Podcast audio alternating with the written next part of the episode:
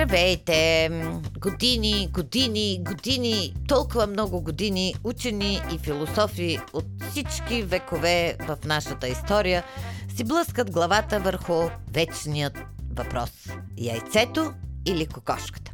Е, аз също съм учен. Само, че в професионално направление 3.5. Обществени комуникации и информационни науки, така че няма да ви задавам отговор на този вечен въпрос от гледна точка на биологията. От никоя гледна точка няма да ви давам отговори. Въпреки, че едни учени твърдят, че първа е била кокошката, а други все още са на мнение, че първо е дошло яйцето. Сега, първо да ви кажа коя съм или първо да ви кажа къде сме. Хайде да спазим традицията, така че аз си казвам, аз съм Деси Бушнакова, къде сме? Намираме се на територията на Бошлав, един подкаст за мисли, смисли и смисъл. Наш домакин е прекрасният радиотелевизионен център на Нов Български университет. Слушалките са ми нови и малко ми стягат, но то е добре, за да се държа в кондиция, а за да достига Бошлафа до вас, се грижи прекрасната Ева. Защо ви казах, че няма да давам отговори? Защото според мен въпросите са по-важни. Който задава въпроси, ще намери и отговори.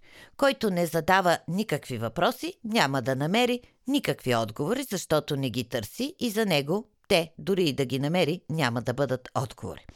Усещате, предполагам, че се настройвам философски. Как иначе да се настроя, за да имам добро настроение след всичко, което се случва по света и у нас? Но да се върнем на яйцето и кокошката. Защо ми е толкова важно и яйцето, и кокошката? Дилемата за причинно-следствената връзка с яйцето или кокошката може да се представи и като един много по-обикновен въпрос.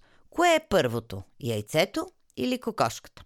Дилемата проистича от наблюдението, очевидно и принципно наблюдение, че всички кокошки се излюпват от яйца – и всички кокоши яйца са снесени от кокошки. И така ние се чудим и маем яйцето или кокошката. И сега се връщам към моето си професионално направление 3.5. Обществени комуникации и информационни науки, защото и яйцето, и кокошката на практика са метафора, която описва ситуации, при които не е ясно кое трябва да се счита за причина и кое трябва да се счита за следствие. И понеже обичам да мисля, си мисля колко въпроса без отговор можем да си зададем за случващото се по света и у нас. И започвам с наболял въпрос от последните дни. Спокойно. И думичка няма да кажа за онази прекрасна бира, която се пие с лимон. И думичка няма да кажа за дамата, която носи тази дума с кралски авторитет и обещавам, няма да я споменавам. Но се чудя, каква е последователността? Аз излизам да гласувам, за да избера от предложените кандидати най-доброто. Или чакам да ми предложат по-добри кандидати, за да изляза да гласувам. Мисля си, ама знам ли дали е за яйцето или кокошката, едно от двете трябва да е по-вярно. И понеже не е ясно кое е първото, аз ще си кажа – аз си мисля, че ако изляза, гласувайки мога да покажа, че не одобрявам кандидатите и следващия път някой да ми предложи по-добри кандидати. Но те кандидатите също се надявам, че мислят и те си мислят, че понеже никой не излиза да гласува, няма никакво значение какви са кандидатите. И така, докато някой от двете страни не вземе нещата в свои ръце и не направи нещо, ситуацията няма да се промени. Когато ситуацията се промени, ще разберем кой пръв, кой втори. Само, че трябва да се мисли. И яйцето трябва да помисли, и кокошката трябва да помисли. Ама дали имат с какво да мислят е тема на една съвсем друга история. За поредна година в класацията на свободата на медиите на Репортери без граници България е по-надолу с още едно място от миналата година. Или иначе казано, на чист жаргонен език, сурнахме се до 112 място. И да се върнем на причинно-следствената връзка.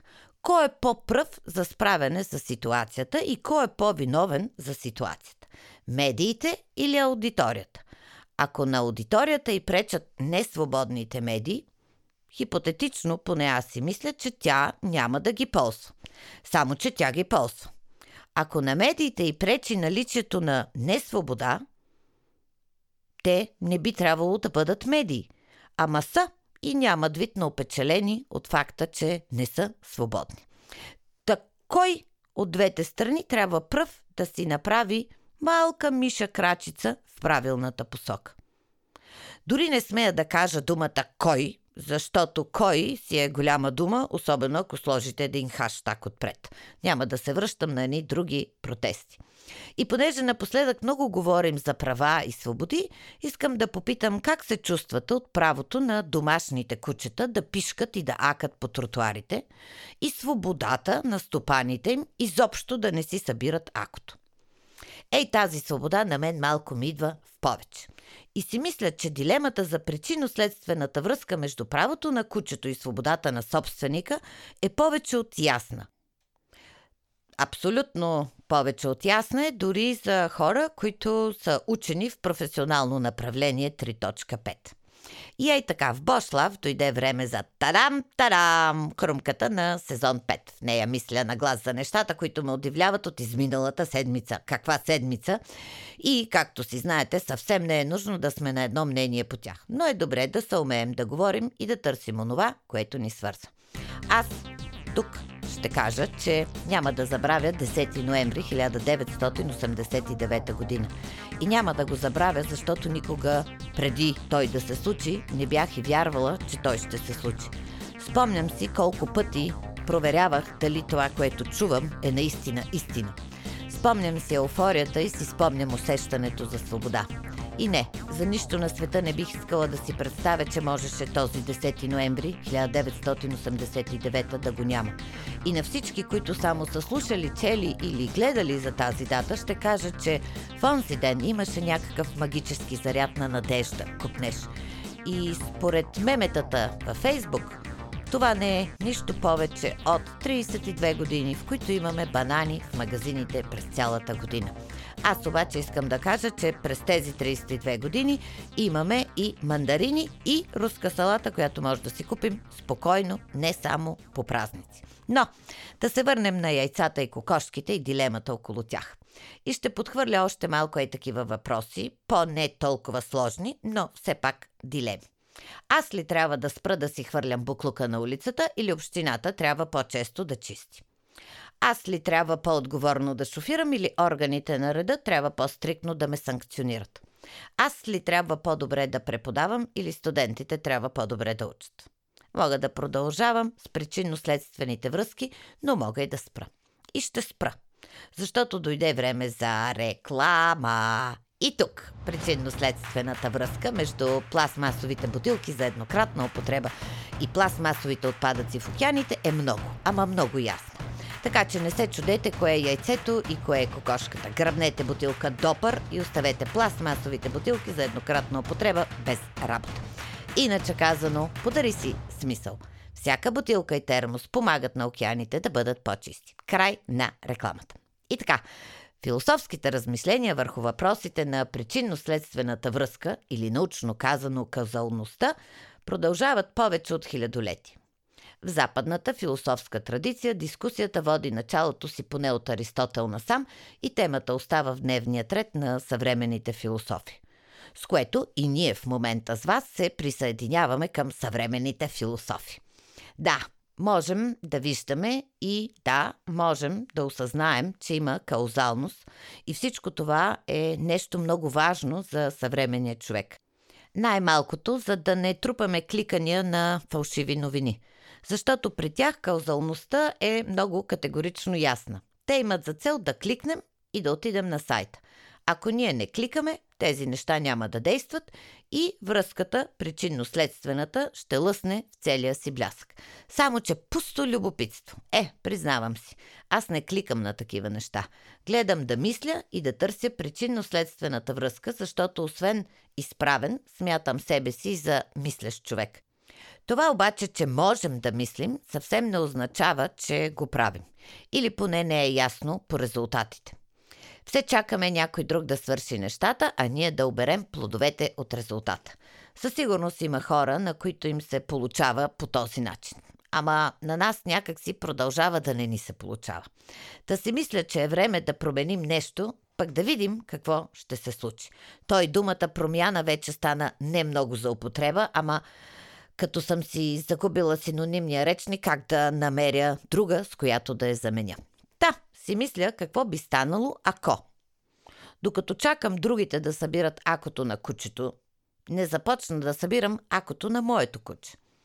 Докато чакам някой друг да гласува, просто не отида и аз да гласувам. Логиката я виждате. Тя е малко като в приказката с неволята. Каузалността на бездействието няма обяснение. Или има обяснение, но то не е такова, което да ми се хареса. Та вместо да седя и да чакам и един ден да осъзная, че само чакам, може би е по-добре да започна да действам.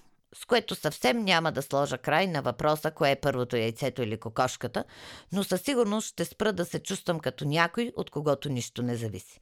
Или поне няма да съм от хората, които само си говорят, че имат права, а ще ги използвам, за да имам и свобода.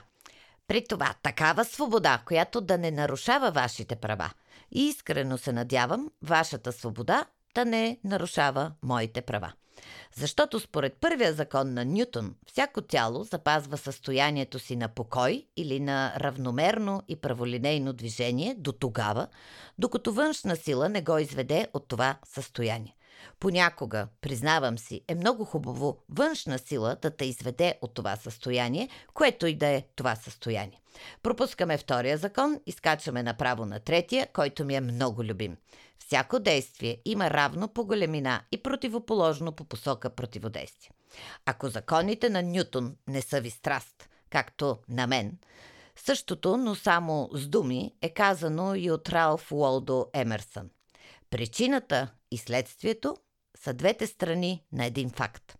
И пак същия господин Емерсън казва Ограничените хора вярват в случайността, силните в причината и следствието. Не знам в този случай кое е яйцето и кое е кокошката. Дали, ако вярваш в случайността, си ограничен или си ограничен и затова вярваш в случайността. Но, знам, че вие, слушателите на Бош Лав, сте силни и сте наясно с причината и следствието. Така че без никаква свян и без никакво научно доказателство, дори и научно съмнение, аз ще ви кажа – обичам ви.